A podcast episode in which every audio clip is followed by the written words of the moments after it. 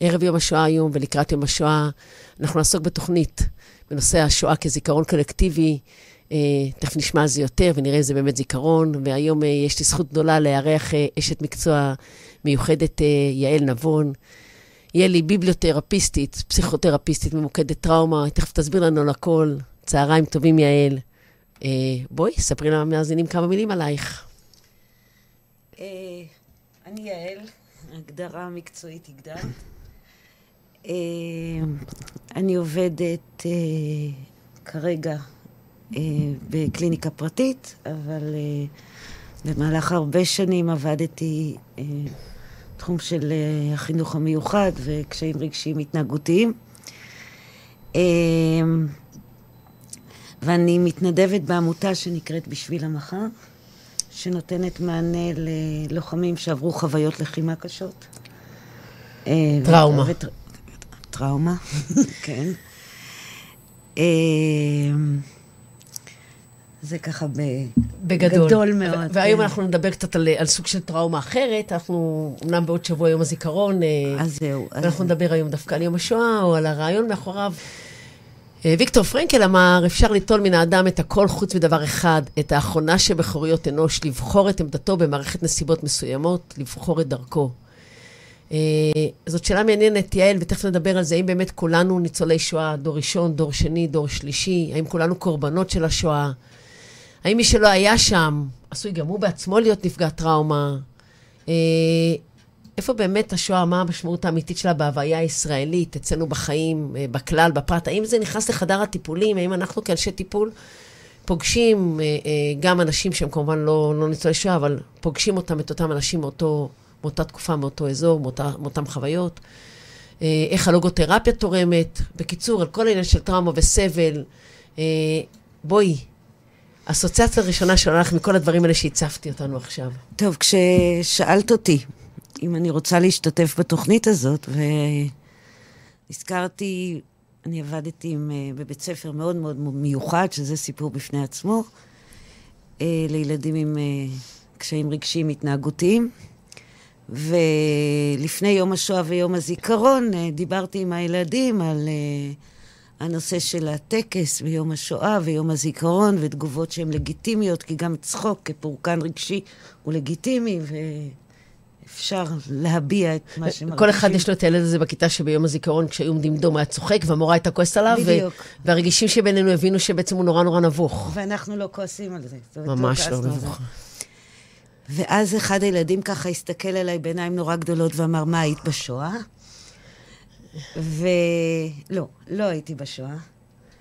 וגם איש ממשפחתי לא היה שם, אני דור 16 מצד סבתא שלי, אחת. בישראל. כן, ודור שישי או שביעי מצד הסבתא השנייה, ושני הסבים שלי הגיעו מאוד צעירים לארץ עם המשפחות שלהם, כך שאיש מהמשפחה לא באמת היה שם.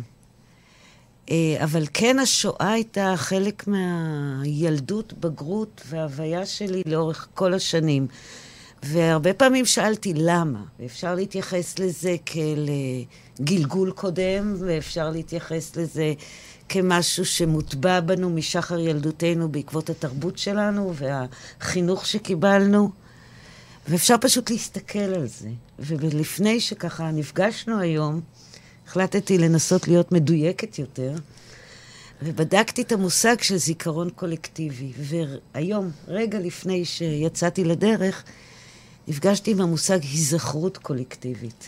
אוקיי, תעזרי לנו להבין. כשאנחנו בעצם עוסקים ביחד בהיזכרות. בהיזכרות יש משהו מאוד פעיל ומשהו שמאפשר לנו אה, מבלי איזושהי אג'נדה מסוימת להיזכר ביחד ולאפשר לאדם שהיה שם לספר את הסיפור שלו.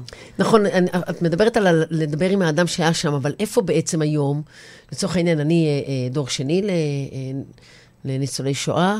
גדלתי בבית שכמובן לא דוברו, לא דובר בו כלום, זוכרת או מכירה את הנזקים שהשואה עשתה. שנים רבות אחרי שאבי הלך לעולמו, אז הסיפורים יותר עלו. ועדיין אני חווה אה, הרבה שוויון ביני לבין הרבה בני נוער אחרים, או ילדים אחרים שגדלו איתי, ולא היו דור שני. בכל זאת, זה קיים בהוויה הישראלית. זה קיים כל הזמן, גם ההוויה... איפה זה קיים? בואי תרחיבי לנו קצת. בואי נתחיל מזה שיש uh, מחקרים שעוסקים בהתייחסות של החברה הישראלית לשואה במהלך השנים. אז בשנות השנים הראשונות של הקמת המדינה, ניצולי השואה שהגיעו לארץ uh, לא התייחסו אליהם, הם התביישו. השתמשו במושגים מאוד מאוד קשים uh, כש... כלפיהם. כלפיהם. לא ו... נעים לי להגיד, אבל עד היום אנחנו כנראה לא באמת יודעים לכבד אותם עד הסוף. לגמרי, לגמרי, עד היום, עצם היום הזה. אה, ובאמת לא היה להם מקום לספר את הסיפור שלהם, לצד האשמה המאוד מאוד כבדה שלהם, שמכונה אשמת הניצולים, כן? אני ניצלתי ומישהו אחר לא ניצל. ואיך ניצלת משם? מה היה מה עשית? שם? מה עשית כדי להינצל? האם עשית משהו שהוא הגון כלפי האחר? כן. אה, כשבהמשך, אה, הקמת מדינת ישראל עלה האתוס של הגבורה, שבעצם מה שאיחד את החברה הישראלית זה הקמת מדינת ישראל עם סיפורי הגבורה של השואה. אז היה מקום לסיפורי גבורה, ופחות לסיפורים האישיים. בעצם מהשם הוא הפך לגיבור. שדרך כן. אגב, זה, זה, אני חושבת שזה נכנס תמיד גם לחדר הטיפולים. אתה נכנס הרבה פעמים השם, והתפקיד שלנו כאנשי מקצוע זה לעזור למצאת יותר גיבורים. כן, תכף וכן. כשמשפט אייכמן בעצם הציף את הטראומה האישית, שזה בשנות ה-60, תחילת שנות ה-60, הציף את הטראומה האישית של כל אחד ואחד. כי ראו את זה ויזואלית. ראו את זה ויזואלית והתכנים והאדם שהגיע ופתאום לא היה נתק בין החברה הישראלית לזה. ואני חושבת שלקראת שנות ה-70-80, התחילו, אפשרו יותר להביא גם את הסיפורים האחרים. גם להקשיב יותר. גם הדור שהיה שם כבר גדל, היה עסוק פחות בהישרדות, כבר הקים משפחה, כבר היו ילדים, כבר התחילו לשאול שאלות, ואת מתארת דור שני. הדור השני, ויש גם כן מחקרים שלמים סביב זה, בעצם נושא איתו את טראומה השואה של הוריו. שפה אנחנו בעצם נכנסים ל... ל, ל עוד פעם, אני תמיד חוזרת להיותנו אה, אה, אנשי טיפול, נשות טיפול, זה בעצם נכנס ל, ל, לפרסונה של האדם, באיזשהו תהליך התפתחות סביב אותה, אותם הורים שהם אה, בתהליכים של הזדהות שלנו עם ההורים שלנו ולמידה. אנחנו מייחסים לעצמנו את אותם... אני לא יודעת אם אנחנו מייחסים לפנינו, אלה לעצמנו. יש חוקרים שיגידו שזה גנטי בכלל, שזה מועבר בגנים, ב-DNA. יש חוקרים שיגידו שזה מועבר מבחינה תרבותית, חברתית, שזה מועבר דרך זה. אה, הפסיכואנליטיקאים יגידו שזה מועבר ביחסי הורים, הורים-ילדים. יש את הספר אה, הבנות, שהיו, הבנות של מי שהיה שם, שאחד הסיפורים הראשונים, אני כרגע לא זוכרת מי סיפרה אותו, היא כותבת שם, נולדתי ילדה ריקה. ואימא שלי לא ראתה אותה, התחושה הזאת של הריק.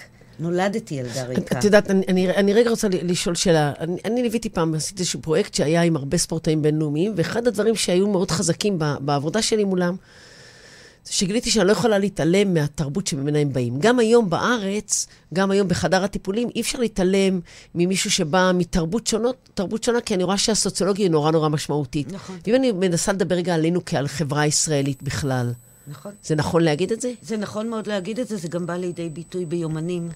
של אנשים, בספרים אוטוביוגרפיים של אנשים, יש הבדל בין ספרות שנכתבה בארץ לבין ספרות שנכתבה בעולם. אז ההבדל המהותי הוא שאנשים שכתבו בעולם את הסיפור שלהם על השואה, הרשו לעצמם לדבר על רגעי הכאב והצער והפרידה מהמשפחה ועל הקושי שזה, ואנשים שכתבו בארץ אה, פחות דיברו על הפרידה מהמשפחה כמו על סיפורי הגבורה שלהם וההישרדות שלהם בשואה.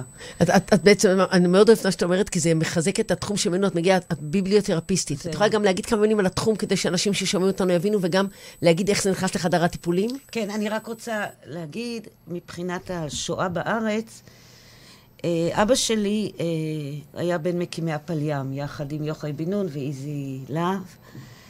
וכל השנים שמענו סיפורים על איך הם היו נורא גיבורים ופוצצו את אוניות הגירוש הבריטיות ולקחו ביד אחת מעפילים על הגב וביד שנייה את הנשק. ו... וכשהבת... שדרך ש... אגב, זה אתוס אה, ישראלי שאנחנו גם גדלים עליו, כמאוד מאוד חזק אצלנו בתרבות. וכשהבת שלי אה, הייתה בת 12 והיה אה, אירועי בנות מצווה אה, ויומן שורשים שהם עשו, אה, הם התבקשו לבחור דמות, והיא כתבה עליו, ובערב שנעשה, דמויות שהיו בחיים הגיעו וסיפרו את הסיפור שלהם. והוא סיפר על הסיפור שלו בקפריסין, הוא, איך הוא אימן את הפליטים, ואיך הניצולים, או הפליטים, או... אנחנו מדברים על ניצולי שואה שהגיעו לישראל לק... ו- וגורשו לקפריסין. איך הם ביקשו להשתתף במאבק. מה היה המקום שלהם במאבק. פעם ראשונה ששמעתי את זה. והוא סיפר על איזושהי אחות שביקשה להבריח אה, חומר נפץ לתוך הספינה, והוא אמר לה, איך תתמודדי? והיא אמרה לו, במבטא הונגרי, אני לא אחכה את זה. אני אה, נלחמתי בגרמנים, ואין לי בעיה להילחם בבריטים, כאילו, אני יכולה על הבריטים. וזו הייתה הפעם הראשונה ששמעתי את זה. אחריו דיבר אה, סבא, שבעצם חגג את הבר מצווה שלו באושוויץ, או בגטו, סליחה. והם ניגשו לאבא שלי, והסתבר שאשתו של אותו אדם הייתה בספינה המקבילה לספינה של אבא שלי, והיא אמרה לו, פעם ראשונה שנתנו לנו מקום כמי שהיה שותף במאבק. כגיבורים ולא, ולא כ... כ... ולא כקורבנות. שדרך אגב, קוראים להם קורבנות השואה ולא גיבורי השואה. בדיוק. וזה איזשהו... קודם כל, הם באמת קורבנות, וזה לא בושה, הם לא באשמתם. כן. קורבן הוא לא באשמתו קורבן. זה לא... כן, אם, אם כי היום אנחנו מתייחסים הרבה פעמים לאנשים כמתקרבנים, כמי שבוחרים. אני אומרת עוד פעם, אני נכנס לחדר הטיפולים, אתה מדבר על אנשים שמתקרבנים. אני לא בטוחה שאדם בוחר להתקרבן. אני חושבת אוקיי, שזה מה שהוא מרגיש כרגע. כן. אני לא יודעת עד כמה זה בחירה. עכשיו, מה ש... הביבליותרפיה ששאלת, תגידי רגע, מה זה התחום בכלל, איך הוא נכנס לחדר הטיפולים ואיך הוא מתקשר לנושא שאנחנו... הביבליותרפיה עוסקת בטיפול באמצעות ספרות, בין אם כתיבת טקסטים ובין אם קריאת טקסטים והאזנה לטקסטים והסיפור עצמו. לספר את הסיפור. אנחנו מספרים אומרת... סיפור. עכשיו, בעיקר עם נפגעי טראומה, אבל גם כולנו, היכולת לספר את הסיפור מאפשר להאיר את הסיפור מזוויות מאוד מאוד שונות, ולפעמים גם זוויות מבריאות. הסיפור הוא אותו סיפור, האירוע הוא אותו אירוע, אבל אני יכול לראות בו צדדים אחרים. בפרשנות או בבחירה לספר, או על מה אתה מתמקד? גם בבחירה לספר, גם בפרשנות, גם על מה אני מתמקד, גם במאזינים שלי, גם מביאים לי לחדר, כן? עכשיו, בסיפור, כשאדם חווה אירוע טראומטי, הרי לא כולם מפתחים את התסמונת של הפוסט-טראומה. מה שנקרא PTSD. בואי תגידי מילה על התסמונת רגע, כי אתה, אתה, לא כל המאזינים שלנו מחוברים לעולם הזה כך לעומק. אוקיי, okay. תסמונת פוסט-טראומטית היא תסמונת שלא בהכרח מופיעה מיד אחרי שאדם חווה חוויה טראומטית. אני רוצה לדייק במושגים, אני חושבת שבסביבות 17 אחוז, אולי, תלוי בסוג האירוע, מפתחים אחר כך תסמונת פוסט-טראומטית. אני לא כוללת באחוזים האלה נפגעות תקיפה מינית, שזה okay. אוקיי. שואה בפני עצמה. איך, איך מתבטאה התסמונת? אוקיי, בהתפרצויות זעם בלתי נשלטות, בתחושה ששום דבר לא... אני לא מרגיש שום דבר. אני לא, לא יכול לשמוח. חוסר באפקט טוטאלי. לחלוטין. אה, בתחושה, בקושי לעשות משהו ולסיים אותו עד הסוף. אה, קושי בזוגיות. שינה, אה, אכילה. בהפרעות שינה, בהפרעות אכילה. אה, זה יכול להיות הכל ולא... כן, כן, והתקפים מאוד קשים, התקפים רגשיים מאוד... ההתקפים יכולים להיות מאוד מאוד קשים. אה, יש ממש ככה רשימה שלמה של... אה, תסמינים. תסמינים שקשורים לתסמונת הפוסט-טראומטית, אה, ולא כולם לוקים בה. Mm-hmm. וה... המושג קצת הפך, יש איזושהי זילות במושג, אנחנו כולנו פוסט-טראומטיים. לא, אנחנו לא כולנו פוסט-טראומטיים. למזלנו. למזלנו. כולל הרבה רע. מאוד ניצולי שואה שהצליחו על אף התופת הגדולה להתגבר בכל מיני טכניקות אה, פסיכולוגיות אחרות, הדחקות וכולי, ולא להיות פוסט-טראומטיים בעצם בהגדרה של ה-DSM של המושג הזה. בדיוק. עכשיו, מה קורה כשיש טראומה, ואז אה, חבר שלי לעבודה קורא לזה פגיעה ברקמת החיים. מדהים. כן. יש קטיעה של הרציפות, של הרצף. כל מה שהיה בעבר כבר לא קיים עבורי, ומה שהעתיד לא נראה לעין, וההווה הוא הקטסטרופה. ואחד הפגיעות המרכזיות של אנשים שחווים טראומה קשה זה האובדן הזהות. ברמה שאני לא מכיר את עצמי יותר. אני כבר לא יודע מי אני. איך את יכולה, אז איך, איך את יכולה להסביר את זה? שבעצם אה, ניצולי השואה הם לא כולם פוסט-טראומטיים בעצם, ואנחנו פוגשים אנשים, אני רק אגיד שאתמול בערב עשיתי, הייתה לי זכות גדולה לעשות זיכרון בסלון אצלי בבית עם אישה יקרה, שאני לא יכולה להגיד שהיא פוסט-טראומטית, היא היכולת שלה, היא מספרת סיפור על מאוד מאוד מאוד קשה, מגיל חמש של היעלמות אבא, ושנתיים אחרי זה היעלמות אימא, ועלייה לארץ יתומה עם אח, וגם בארץ הרבה שנים קשות, ממעבר ממקום אחד לשני, עד שבעצם קצת חיי התיישבו. אני מכירה אותה כל חיי. היא רחוקה מלהיות האישה שמעבירה תחושה פוסט-טראומטית, והיא ללא ספק עברה אה, אה, אה, חיים ש, שהיו יכולים לייצר פוסט-טראומה לשלושה אנשים שלמים. איך את יכולה להסביר את זה? קודם כל, אני לא יכולה להסביר את זה. כי זה כנראה בלתי, כנראה אנחנו יותר חזקים מהכל? אני מנחה קבוצת הורים של uh, חבר'ה פוסט-טראומטיים. והשאלה הזאת עולה, למה הוא ולא? החתן שלי שחווה גם הוא חוויות, אני כאבא שלו שחוויתי חוויות קשות. וביום שני אחד ההורים אמר אה, ששני אנשים יכולים לעשן קופסת סיגריות, אחד יחלה בסרטן ואחד לא יחלה בסרטן, והם ישנו אותו דבר. ומישהו שלא מעשן בכלל גם יכול לחלות. זאת אומרת, אנחנו לא באמת יודעים מה גורם לאחד להיות, יש השערות כאלה ואחרות, אבל לא באמת אנחנו יודעים. אני מאמינה שככל שלבן אדם יש יותר משאבי התמודדות, לא, אני לא מדברת על מנגנוני הגנה, אני מדברת על משאבים שעוזרים לו אבל איך ילדה בת חמש, שבע, עשר רוכשת את המשאבים האלה? זה חושב... משהו אבולוציוני? זה משהו מולד? גם, גם. יש, אני מבדילה בין הישרדות לבין uh, משאבי התמודדות. הישרדות זה משהו כמעט חייתי, כן? זה כן, מהמוח הקטן, באמת איזה רפלקסים... בדיוק. אני מדברת על משאבים שאנחנו לאט לאט בעצם מגייסים לטובתנו. אני, אה, רגע, אה,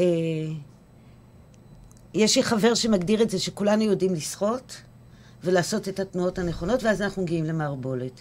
אם לא נדע שבמערבולת צריך לנהוג אחרת, אנחנו עשויים לטבוע.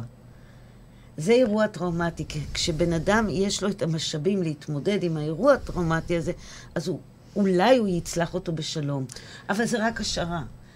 זה רק השערה. מדובר למשל על המשאב של הדמיון, על המשאב של האמונות. אז, אז אני, אני רוצה רגע לשאול, בביבליותרפיה אדם מגיע ומספר סיפור. הסיפור הוא הכלי עבור איך לדעת אה, אה, את רמת הטראומה, את העומק, האם היא קיימת או לא, או שבעצם זה, זה דיווח סובייקטיבי שלו, אני מרגיש שאני בטראומה.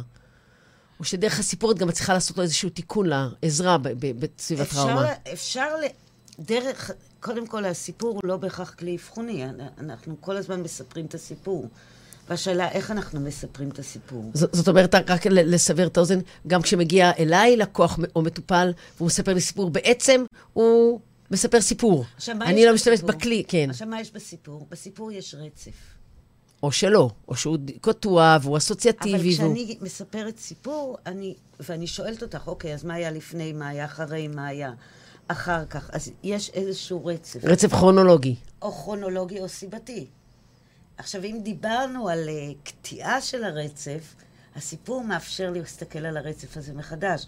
אתמול בזיכרון בסלון, וזה אגב אחד מהדברים שמנחים את המארחים של זיכרון בסלון, זה לשאול את האדם מה היה לפני השואה, לפני האירועים הקשים, מה קרה בזמן השואה ומה קרה אחר כך. יוצרים כאן סוג של רצף. ואיפה הכלי התרפויטי ברצף בעצם? כי בן אדם פתאום מזהה את עצמו על גבי רצף ההתנהלות. ניקח את ויקטור פרנקל, אוקיי? זה... תגידי גם כמה מילים עליו, כי אני בטוחה שכולם מכירים, קצת להגיד מי זה ויקטור פרנקל, מה, קצת על התיאוריה שלו, אוקיי. כמה מילים ככה. אוקיי, ויק, ויקטור פרנקל אה, הוא פסיכואנליטיקאי, הוא שזה נורולוג. אומר מה? הוא, הוא למד אצל... אה, פרויד ו- ו- ו- לא, וממשיכי דרכו. פרויד, לא, לא, לא אישית, אבל ש... את, לפי התיאוריות האלה. אני חושבת שבעיקר אצל אדלר, אה, הוא היה שייך יותר ל... אדלר הוא... של תיאוריית האני. של נרולוג, והוא אה, בעצם... אה, הייתה לו הזדמנות, אה, כשהנאצים עלו לשלטון, מעצם היותו מנהל מחלקה נוירולוגית, אני חושבת, אני לא רוצה לטעות בעובדות, זה כתוב כאן. כמו הרבה רופאים הוא היה, כמו הרבה יהודים הוא היה רופא, כן. הוא קיבל אפשרות רופא, כן. לעזוב יחד עם אשתו את... אה, אה, ואז אה, הוא הגיע לבית של ההורים שלו, ואבא שלו הביא חלקים מתוך בית הכנסת שנשרף וזה, והיה שם... את חלק מלוחות הברית שהיה כבד, והוא הבין כבד, אני לא יכול להשאיר את ההורים שלי. והוא נלקח למחנה, הוא היה באושוויץ. והוא לקח איתו את כתב היד שהוא כתב לפני, לפני שהמלחמה פרצה. אה, ואחד הדברים שהוא מספר, שהוא פנה לאחד מהגסטאפו שם, למישהו, ואמר לו, איך אני שומר על כתב היד? והוא הגיב בצורה מאוד מאוד חריפה, כאילו, על מה אתה מדבר בכלל? אז השטויות האלה, כן. כן, מה זה השטויות? ותקופה מסוימת הוא גם כתב לעצמו בכל מיני דרכים את, את מה שהוא אמר, והוא מספר שהוא נהג ללכת ולהרצות בפני קהל את התיאוריה שלו. באושוויץ. באושוויץ עצמו. הוא בעצם ניסה בדרכו, קטונתי מלאבחן את פרנקל, כן, אבל הוא ניסה בדרכו לשמר את הזהות שלו. כמרצה, כאיש רוח, כ... ו- וגם להעביר את uh, תפיסותיו ודעותיו, שבעצם זה התורה שבעל פה, ככה, אנחנו, ככה למדו פעם, הוא, סיפור, כן, סיפורי... הוא דמיין את עצמו מרצה בפני קהל. אוקיי. זה, זה אחד הדברים שהוא עשה. דבר נוסף, ואת קראת את האחר, אחת מהחירויות הבסיסיות כן. של האדם, היא לבחור איך לנהוג. הוא הרגיש שאי אפשר לקחת ממנו את היכולת לבחור בערכים שעליהם הוא התחנך. אז בפעמים שהוצע לו לברוח, הוא החליט להישאר בגלל שהערכים המרכזיים שלו היה עזרה, עזרה למישהו אחר. ובקטע הזה, זה גם בזכות זה הוא ניצל, כי הוא החליט להישאר.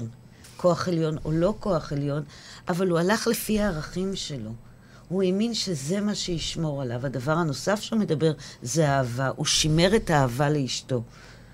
והוא דמיין אותה, הוא, שזה אגב משאב מאוד משמעותי, היכול, הדמיון. הוא דמיין אותה, הוא דמיין את החזרה שלהם. היה לו בשביל מה לחזור. וגם כשהוא הגיע חזרה אחרי השחרור, והסתבר לו שגם הוריו וגם אשתו נרצחו, עדיין היה מי שהזכיר לו את הסיבה שלשמה הוא בחר לחיות. עדיין היה, בעקבות... הייתה לו סיבה, הייתה לו משמעות, הייתה לו משמעות okay, לחיים. אוקיי, וזה בעצם אחרי זה הדברים שעליהם הוא פיתח את כל התיאוריה ואת כל תפיסתו. התיאוריה פותחה עוד לפני המלחמה. כן, נכון, והוא חיזק אותה. הוא ביסס אותם, בדיוק. עכשיו... את יכולה לחדד לנו ככה בשלוש, ארבע, כמה משפטים, אני מאוד מאוד אוהבת את כל התפיסה האקזיסטנציאליסטית ואת פרנקל ואת כל הרעיון. את יכולה כמה מילים להגיד קצת על, ה, על, על, המש, על התיאוריה שלו ועל הכניסה שלה לחדר הטיפולים היום? ב, ב, זהו. כשאנחנו... עכשיו, שאלו, כאילו, אמרו לפרנקל, אוקיי, אתה עברת את השואה, אין אסון גדול מזה באנושות. באמת אין. נכון שיש רצח עם, ומחריד, ו- ועדיין מתקיים, אבל רצח עם מתוכנן בצורה כל כך אה, גרמנית, בואי נקרא לה. מדויקת. מדויקת, לא היה אף פעם. ואני מקווה שלעולם לא יהיה. זה חלק מהתפקידים שלנו לשמר את, ה, את הסיפור הזה. אה, ואמרו לו, אז איך אתה יכול לטפל במישהי שבאה אליך שבורה לגמרי כי החבר שלה עזב אותה? והוא אומר שהסבל, הוא מגדיר אותו כמו גז, לי עם הקונוטציות של יום השואה יותר נוח להגדיר אותו כמו אוויר, שהסבל הוא כמו אוויר. הוא ממלא את החדר, וזה לא משנה אם כואב לי כל הגוף או יש לי ציפורן חודרנית. באותו רגע אני ממוקדת בכאב. שדרך אגב, זה נכון בכלל להגיד, או בכלל על הזכות שלנו אה, לכבד את תחושתנו, גם אם היא אה, בטלה בשישים לעומת אה, צרות העולם. בדיוק. יודעת, המשפטים שגדלנו עלי, עליהם, בהודו ילדים מתים מרעב, מה את מתלוננת על האוכל לא טעים? ואני הייתי את... באושוויץ, איך את יכולה לשבת כאן ולבכות? שדרך אגב, זה הדור שני. בדיוק. דור שני, וגם לפעמים העברנו את זה גם לדור השלישי. וגם כקולקטיב. איך אנחנו, אפרופו, אני אתמול באותו ערב אה, מרגש שהיה, הסתכלתי על בן ה-15, ובא לי לנער אותו, יושב ואוכל, הוא בכלל לא מרוכז, הוא כל שניה הולך להביא עוד אוכל, ובשגרת חייו, אה, אה, הצרות שלו של להיות מתבגר היום, אני כבר לא מדברת על ימי הקורונה, אלא בכלל להיות מתבגר, זה סוף העולם. ויושבת אישה ומספרת סיפור ש... שכל מי שהיה בחדר רק רצה להתקרבל אצלה ולקבל את תעצומות הנפש שלה. ומבחינתו, באותו רגע, כשחבר לא ענה לו ל-SMS, העולם עוצר מלכת. נכון. אבל זה הסבל שלו באותו רגע. אגב, אני חושבת... זה הסבל שלי באותו הרגע. זה הסבל שלה. אבל אני בטוחה, אני באמת, לא מכירה את הבן שלך. אני, אני אשמח לשלוח אותו אלייך אה, כמקור נוסף ל... אני לא בטוחה, כי אני, אני חושבת שהצורך שלו לאכול כל הזמן, זה גם איזושהי דרך שלו להכיל את מה שהוא שמע בחדר. כן, אני מסכימה איתך, חושבת שרמת הרגישות שלו מאוד מאוד גבוהה, הוא לא, הוא, גם מאוד מכיר את, ה, את האישה האהובה הזאת עליי, שהספתי אותה להיות דודה בחיי. אז אני לא חושבת שהאכילה הזאת היא תגובה של התעלמות, היא אולי תגובה שאוקיי, אז זה יעזור לי. אותו ילד שצוחק בטקס יום השואה, בדיוק, כי זה נורא נוגע בו, וזאת הדרך היחידה שלו להגיב. להגיב, בדיוק. אז אני לא בטוחה לגבי... אז אני אומרת, אני כרגע סובל, אוקיי. עכשיו, פרנקל אומר, זה לא משנה למה, את, הכל טוב ואני סובל. זה לא משנה למה אתה סובל, אוקיי? יש בעיה, בוא נפתור אותה. כאילו, אם זה בגלל שאתה דור שני, או בגלל שהיית שם בשואה, או בגלל שעברת טראומה, או לא עברת טראומה. זה לא משנה כרגע. כרגע אתה צריך להתמודד עם משהו. ואז השאלה היא, שאגב, רונה רמון ציטטה את זה, אה, דיברה על זה, כששאלו אותה איך היא מתמודדת. והיא אמרה, אני הפסקתי לשאול למה, התחלתי לשאול לשם מה. מה אני נקראת לעשות? מה אני עושה עם ה... אבל זה משהו קצת דטרמיניסטי. אה, אולי, אולי. וזה לא מה שפרנקל טוען. פרנקל טוען על לקיחת אחריות, לא על אה, איזה חובתך, זה משהו דטרמיניסטי, אלא בעצם, בוא, יש לך את הזכות. החיים מביאים לך משהו שלא בחרת בו ולא רצית אותו, והוא קרה לך. אז עכשיו נראה מה תעשה איתו. עכשיו, למה אתה נקרא לעשות? למה? לשם מה? לשם מה כל זה? מה, מה התפקיד שלי? ואם אני אגיד שזה בשביל שאני אסבול ויהיה לי רע? אוקיי, השאלה היא, מה זה תורם לך? למה את מבקשת כרגע לסבול ושיהיה לך רע? חלק מהדרך שלי לזכות לתשומת לב, חלק מהדרך שלי להרגיש משמעותית בעולם, חלק מהדרך שלי... חלק, מה זאת אומרת מבחינתך להרגיש משמעותית בעולם? האם הסבל יגרום לך להרגיש משמעותית לעולם? בואי נדבר על זה. תשומת הלב שהסבל הזה יגרור סביבו. אז, הקורבנות, אוקיי. המסכנות. אבל אנחנו יכולים לקבל את תשומת הלב בעוד דרכים, שבהן הן מיטיבות יותר, הן לא פוגעות בך, או בסביבה שלך. אנחנו... די שכנעת אותי, את יודעת, אבל כן. ברור, אבל בעצם, בעצם, בעצם האמירה המרכזית היא ש, שיש פה משהו מאוד מאוד סובייקטיבי בבחירה שלך איך להסתכל על הדברים, וזה אולי אחד הדברים המרכזיים שפרנקל דיבר על הזכות שלנו להיות אנשים שבוחרים. אנחנו כל הזמן מספרים לנו, לעצמנו את הסיפור הזה, כן? אנחנו כל הזמן מסתכלים על הסיפור. אגב, אנחנו תמיד נוטים, אפרופו שואה, כן? ללכת עם הסיפור הזה לקטסטרופה, ולא למקומות המיטיבים יותר, כן? כמו? סתם דוגמה מהיום, אני יודעת, אה, מישהי סיפרה על משהו שקשור באיזשהו קשר, והיא פירשה אותו בצורה מסוימת, ואז שאלתי אותה פשוט שאלה, מתי זה קרה, ו... ואז פתאום הפרשנות הזאת שהיא בחרה לתת, בחרה או עלתה בה, פתאום השתנתה למשהו אחר. זה היה, לא סומכים עליי ולא... ופתאום, אה, כן סומכים עליי. וזה כן נאמר לי. אז אנחנו חוזרות בעצם לעניין שהכל הוא, הוא בחירה ופרשנות. יש פרשנות, אני לא בטוחה שזה בחירה, אני לא חושבת שאדם בוחר לסבול. לא, אבל אדם בוחר איך לפרש את הדברים.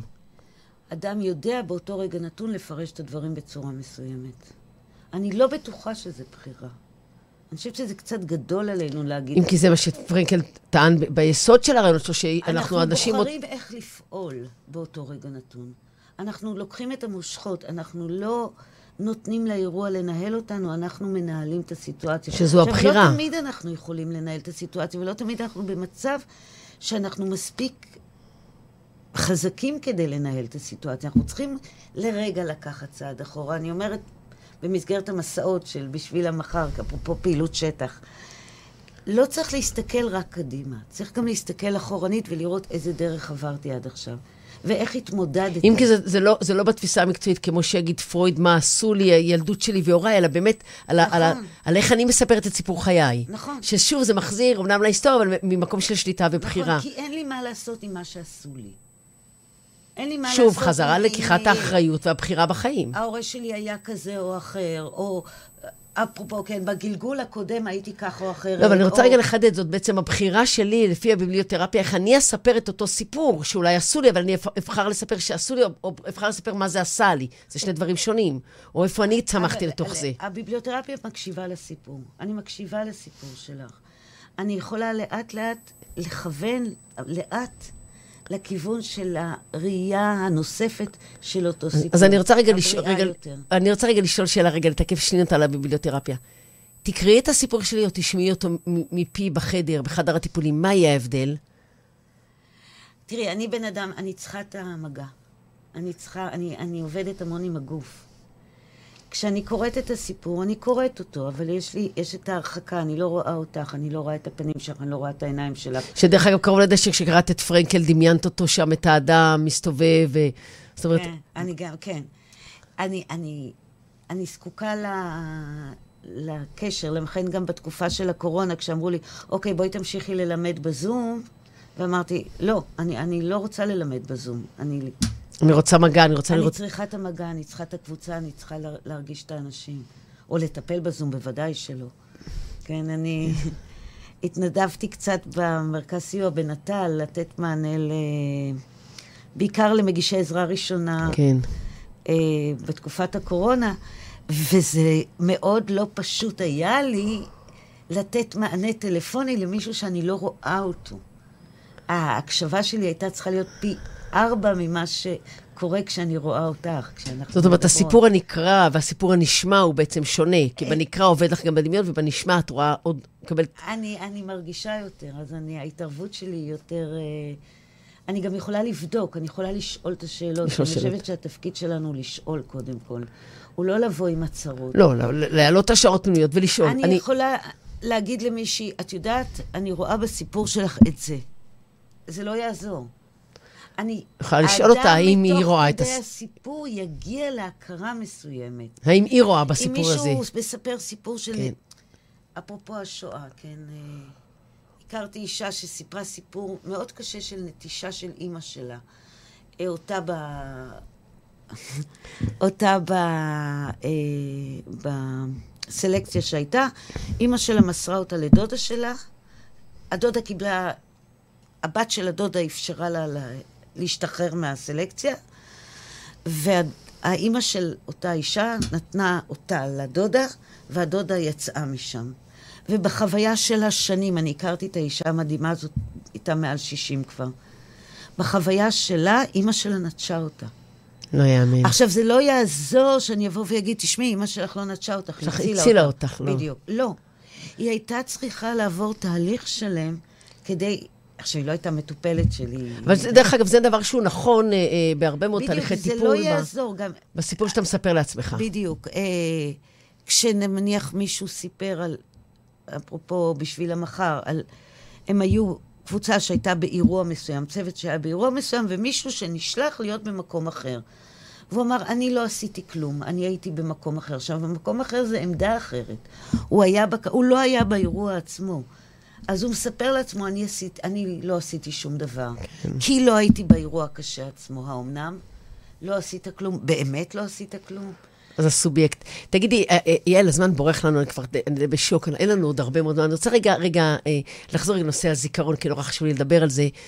את חושבת שאם היום יושב לך בקליניקה איש, איש אישה, מטופל ישראלי, לעומת שגדל בהוויה הישראלית ועבר את מלחמת, נאמר, אישה או גבר בגילי 40-50, שכבר שם את התרבות הישראלית ואת ההוויה הישראלית, ועומדים דום ביום השואה, לעומת, אה, יגיע אלייך אדם שגדל במדינה זרה אחרת. אני משוכנעת בזה. במה? אני אגיד לך שני דברים. יש את השיר של דן פגיס, אה, חתום בעיפרון בקרון, כתוב בעיפרון בקרון החתום. אה, אני אנסה לזכור אותו, כן, כי דווקא לא... כאן חווה עם הבל, כתוב בעיפרון בקרון החתום, כאן חווה עם הבל בני. אם תראו את קין בן אדם, תגידו לו שאני. עכשיו, אם אני אשמיע את ה... אני אלמד את השיר הזה כאן בארץ, תלמידים, ואני אגיד, למה זה מתקשר? כולם יגידו שואה, נכון? קרון חתום. אבל אם ביפן נביא את השיר הזה... זה השינקנסן, הרכבת המהירה שמגיעה למקום ממקום למקום. אולי, כן, ויהיה קושי להבין, למרות שמדובר על קין והבל, כן, שזה סיפור של רצח, אבל, אבל זה לא מיידי יקפוץ להם, מדובר כאן על השואה. זה... ולכן זה...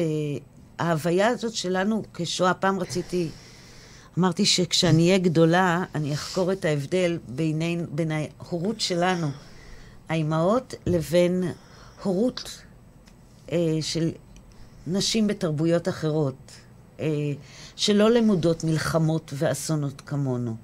אני חושבת שאנחנו הורים נורא חרדים, כי, כי אנחנו חיים בהוויה מהיום שנולדנו, ש... מה... מה שנקרא, ינקנו את זה עוד מהורינו, את ה... וינקנו את זה בהורינו. והמשכנו את זה כאן בתרבות הישראלית. בדיוק. הבת שלי פעם, כשהייתה בת שלוש, אני חושבת, והיא מאוד אינטליגנטית, שאלה אותי, אה, מי זה היהודים? שאלתי אותה למה? והיא אמרה לי, כי תמיד רוצים להרוג אותם. בת שלוש. הייתה אז בת שלוש, כן, וחשבתי על זה שיש לנו אה, את חנוכה, ויש לנו את פורים, ויש לנו את את פסח. המכבים ואת המן הרשע ואת אה, מצרים פרעה. ו- ואחר כך יום, הזיכר... יום השואה, ואחר הכל- כך יום העצמאות. זה הכל אותו. וכל אותם אירועים במהלך הרצף קמים עלינו לכלותנו, אפרופו פסח. כן. כי, ואנחנו וזה לא משנה אם זה היה בימי פרעה במצרים או במכבים או בגרמניה אנחנו, של אה, אנחנו יונקים את זה. 39. אנחנו ממש כן. חיים בהוויה הזאת. אנחנו, כמה מאיתנו עושים תוכניות לעשר שנים הקרובות? ולא דופקים על העץ, כן. כן. אה, האגרנות, הצורך לאגור יותר ויותר. ראינו את זה עכשיו, ב- כמו שהתחילה הקורונה, אנשים אה, נכנסו לחרדה קיומית, גם למי שהיה בבית מלא ולא דאג, וידע שהכל יהיה פתוח. תקשיבי, אני הגעתי היום לשידור הזה, כן? נורא נורא לחוצה. כי... נרגשת? פעם ראשונה, נרגשת. נרגשת?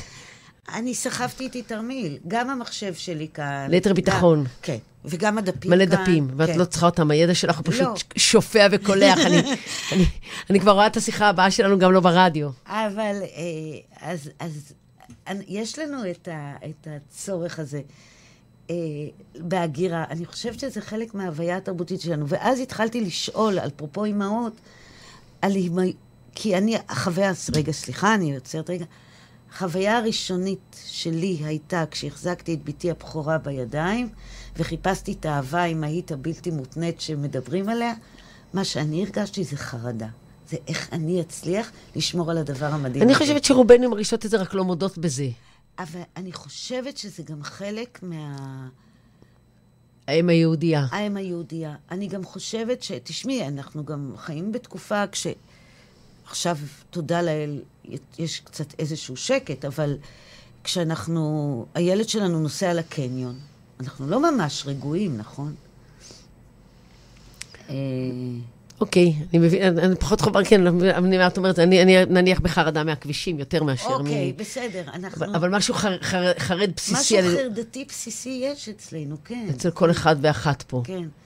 אני לא בטוחה שזה קיים באותה צורה בתרבויות אחרות. ל- ש- ללא קשר לעובדה שאימא זה אימא בכל מקום בעולם, ותמיד אימא תרצה את... אה, אה, ברור, אני חושבת שבכאן אנחנו יכולות למצוא הרבה דמיון עם האימהות הפלסטיניות, למשל.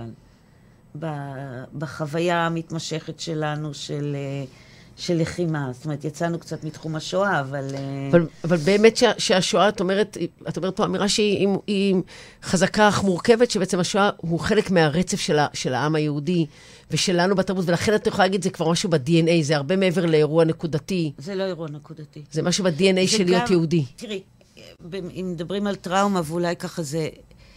מדובר על...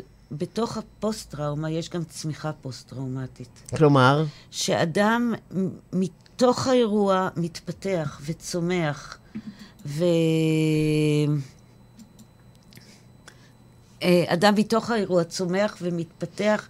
אנשים שעברו מחלות קשות, למשל, והבריאו, ומדברים איך זה תרם לאיכות חייהם. אז, אז בדיוק את, את קופצת איתי, כי אנחנו באמת עוד קצרות זמן, רק נגיד, אה, באמת קצת על המנגנונים החיובים שאנחנו אז כ- אני חושבת כאנשים... שאחד המנגנונים החיוביים, קודם כל זה הקמת מדינת ישראל. והאף על פי כן. והמשפחות הגדולות שאנשים אומרים, זאת הנקמה שלי בהיטלר. אני בחרתי ליצור את המשפחה הגדולה הזאת, הענפה הזאת. אנחנו חיים כאן בארץ, אנחנו נלחמים על קיומנו. ואיפה כפרט בחדר הטיפולים אנחנו נותנים לאדם את ה... עוזרים לו לפתח איזשהו מנגנון יותר חיובי שיעזור לו לצמוח מעבר לפוסט-טראומה. אחד הדברים שאני, זה כבר, שאני חוזרת ואומרת, זה שהמטרה שלי שאדם יגיע למקום שבו הוא נמצא, לא בגלל מה שהוא עבר, אלא למרות מה שהוא עבר. ובוא תסתכל את הדרך שעשית ולאן הגעת. ומה אבל, אתה אבל אם אדם זה. חווה את הדרך שהוא עשה כדרך שהיא אה, אה, אה, לא מקדמת, והוא לא חווה את עצמו טוב, והוא לא מרגיש שהוא מצליח, איפה בכל זאת את אבל מצליחה? בוא נראה איפה כן הצלחת. בוא נראה, הרי זה לא הכל או לא כלום. פעם נקראתי לבית ספר עם איזשהו הורים שהדרכתי אותם, אה, ש... אז הייתה שיחה בבית הספר עם הצוות, עכשיו אני באה מהתחום של הזה, וישבה המורה והמנהלת והיועצת וזה, ואמרו, הילד לא עושה כלום. ואז שאלתי, מה זה כלום? הוא קם בבוקר ומגיע לבית ספר, זה המון, נכון? הוא עשה מבחן וקיבל רק 70 מתוך, או אני יודעת, 50. הוא ידע 50... מתוך כמה? הוא עשה 50 אחוז מהמבחן. סבבה, אז הוא עשה. אז הוא ידע את מה שהוא עשה. הוא ישב בכיתה 20 דקות, וואו, זה המון, נכון? הוא, אז זה לא, אין כלום, אני לא מכירה ריק. את כלום. כן. אני גם לא מכירה את כולם, זה אמרתי לבנות שלי, לא מכירה את ההורים של כולם ולא מכירה את כלום. אין כלום, יש משהו שעשית, שבזכותו ניצלת, ששמרת על עצמך. לחבר'ה, כן, ברמה הערכית, שמת יד על כתף של חבר וזה היה בשבילו המון. עשית את זה, נכון? סתם דוגמאות קטנות, אבל וזה מאוד משמעותי. אין כלום. אז כרגע אתה מרגיש שאתה תקוע. בסדר, בוא, בוא נבדוק את זה, ונראה אם יש uh, דלתות, אם יש מקומות לצאת מהתקיעות הזאת. אז... ואולי אתה צריך כרגע לעצור ולקחת אוויר. וזה חוזר לוויקטור פרנקל, בוא תהיה אותנטי, בוא תסתכל על כל התמונה ועל הפרטים שלה, בוא תכיר אותה לעומק. ובוא תבדוק שאתה פועל לפי צו מצפונך, קודם כל, ועל פי סולם הערכים שלך, ואז אתה בוחר. אתה לא בורח, אתה בוחר. אז, אז, אז הסתיים לנו עוד פעם עוד שעה, כאילו שאני... אני כבר חושבת על, אה, על פגישה איתך נוספת. ככה משהו לפני שאנחנו נפרדים, להגיד למאזינים שלנו, אחרי באמת אה, אה, מפגש מרתק עם... אה, קודם כל, תודה. באהבה גדולה, בזכות. כן. אה, כשכתבתי, כאילו, כתבתי לעצמי, כי לפני המפגש, אה, במסע האחרון, במסגרת שביל המחר, אחד הדברים שאנחנו מבקשים מהחבר'ה זה לקחת, אה, להביא שיר. אחר כך אה, עשיתי מזה מין פאזל של שירים, ואחד החבר'ה הביא את השיר של יאיר לוי, לשחרר אחיזה. והוא מתחיל ב"זוכרת שהיינו ילדים, בכינו מכאב, שחררנו את הלב". זה לא, אני לא יודעת אם זה מתחיל בזה. יכולנו להתאהב בכל שנייה בלי פחד, עכשיו אני כותב על זה כדי להיזכר. וואו. והבית האחרון, כמה שנלחמנו, ורק זיכרון צרוב לי על הלב, ואין מי שיספר את הסיפור שלנו. הוא ממשיך, ילדים שהופכים לאריות. כמה רצינו להיות חולם ולהתעורר. אה, ואני חושבת שהתפקיד שלנו, אם אנחנו מדברים על ההיזכרות הקולקטיבית, זה להמשיך לספר את הסיפור על כל הרבדים שלו, לא רק את החלק של הגבורה או אומץ לב. את יודעת, אבא שלי אמר פעם שגיבור הוא מי שמתגבר ואמיץ הוא מי שמתאמץ, כן? זו ההגדרה שלו. כן, הרבה, מש... הרבה משחקי מילים אצלכם. המילים, כן, למילים יש משמעות. כן. אז אני חושבת באמת שלתת את הסיפור של האדם, להרשות לאדם להגיד, הייתי חלש. להרשות לאדם להגיד, לעצמך, טעיתי, ו... נפלתי, נכשלתי, ואוקיי, ומה הלאה? ושוב, ושוב אנחנו חוזרות לפרנקל ולאקזיסטנציאליסטים על, על, על האותנטיות. ו... נכון, כי אנחנו בני אדם, ואנחנו לא בסך. הכל בני אדם.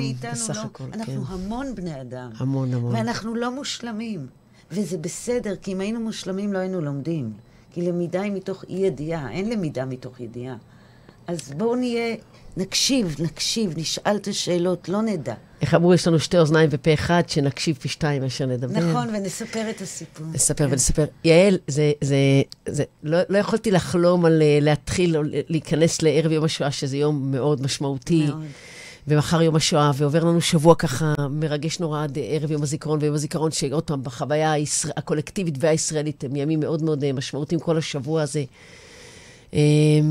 ואני מודה לך, הודיה מאוד מאוד גדולה שבאת להיות איתי. אני מודה לך על ההזדמנות. זה היה, תודה, זה היה לי... תודה רבה. קשה להגיד שזה היה עונג, אבל זה היה, זה היה, זה היה, זה היה מדהים, וזו רק ההתחלה, אנחנו עוד ניפגש פה הרבה פעמים. אז זהו, אנשים טובים, הסתיימה לנו עוד תוכנית. אה, אני מקווה שנהניתם, אתם מוזמנים לעקוב אחרי סמבדי בפייסבוק ובאינסטגרם. תורידו את האפליקציה של הרדיו החברתי הראשון לנייד שלכם, שם תוכלו להאזין לנו 24 שעות ולקבל עדכונים. מוזמנים לעשות לייק לדף, לדף הפייסבוק של הרדיו החברתי הראשון, וכמובן, גם אלינו לסמבדי. אה, אני מיכל יערון, אני אהיה כאן ביום רביעי בעוד שבועיים, ב-21 לאפריל, בשעה אחת. תודה שנהניתם והאזנתם לנו. תודה, יעל. תודה, ותודה על הזמן שלכם. באהבה.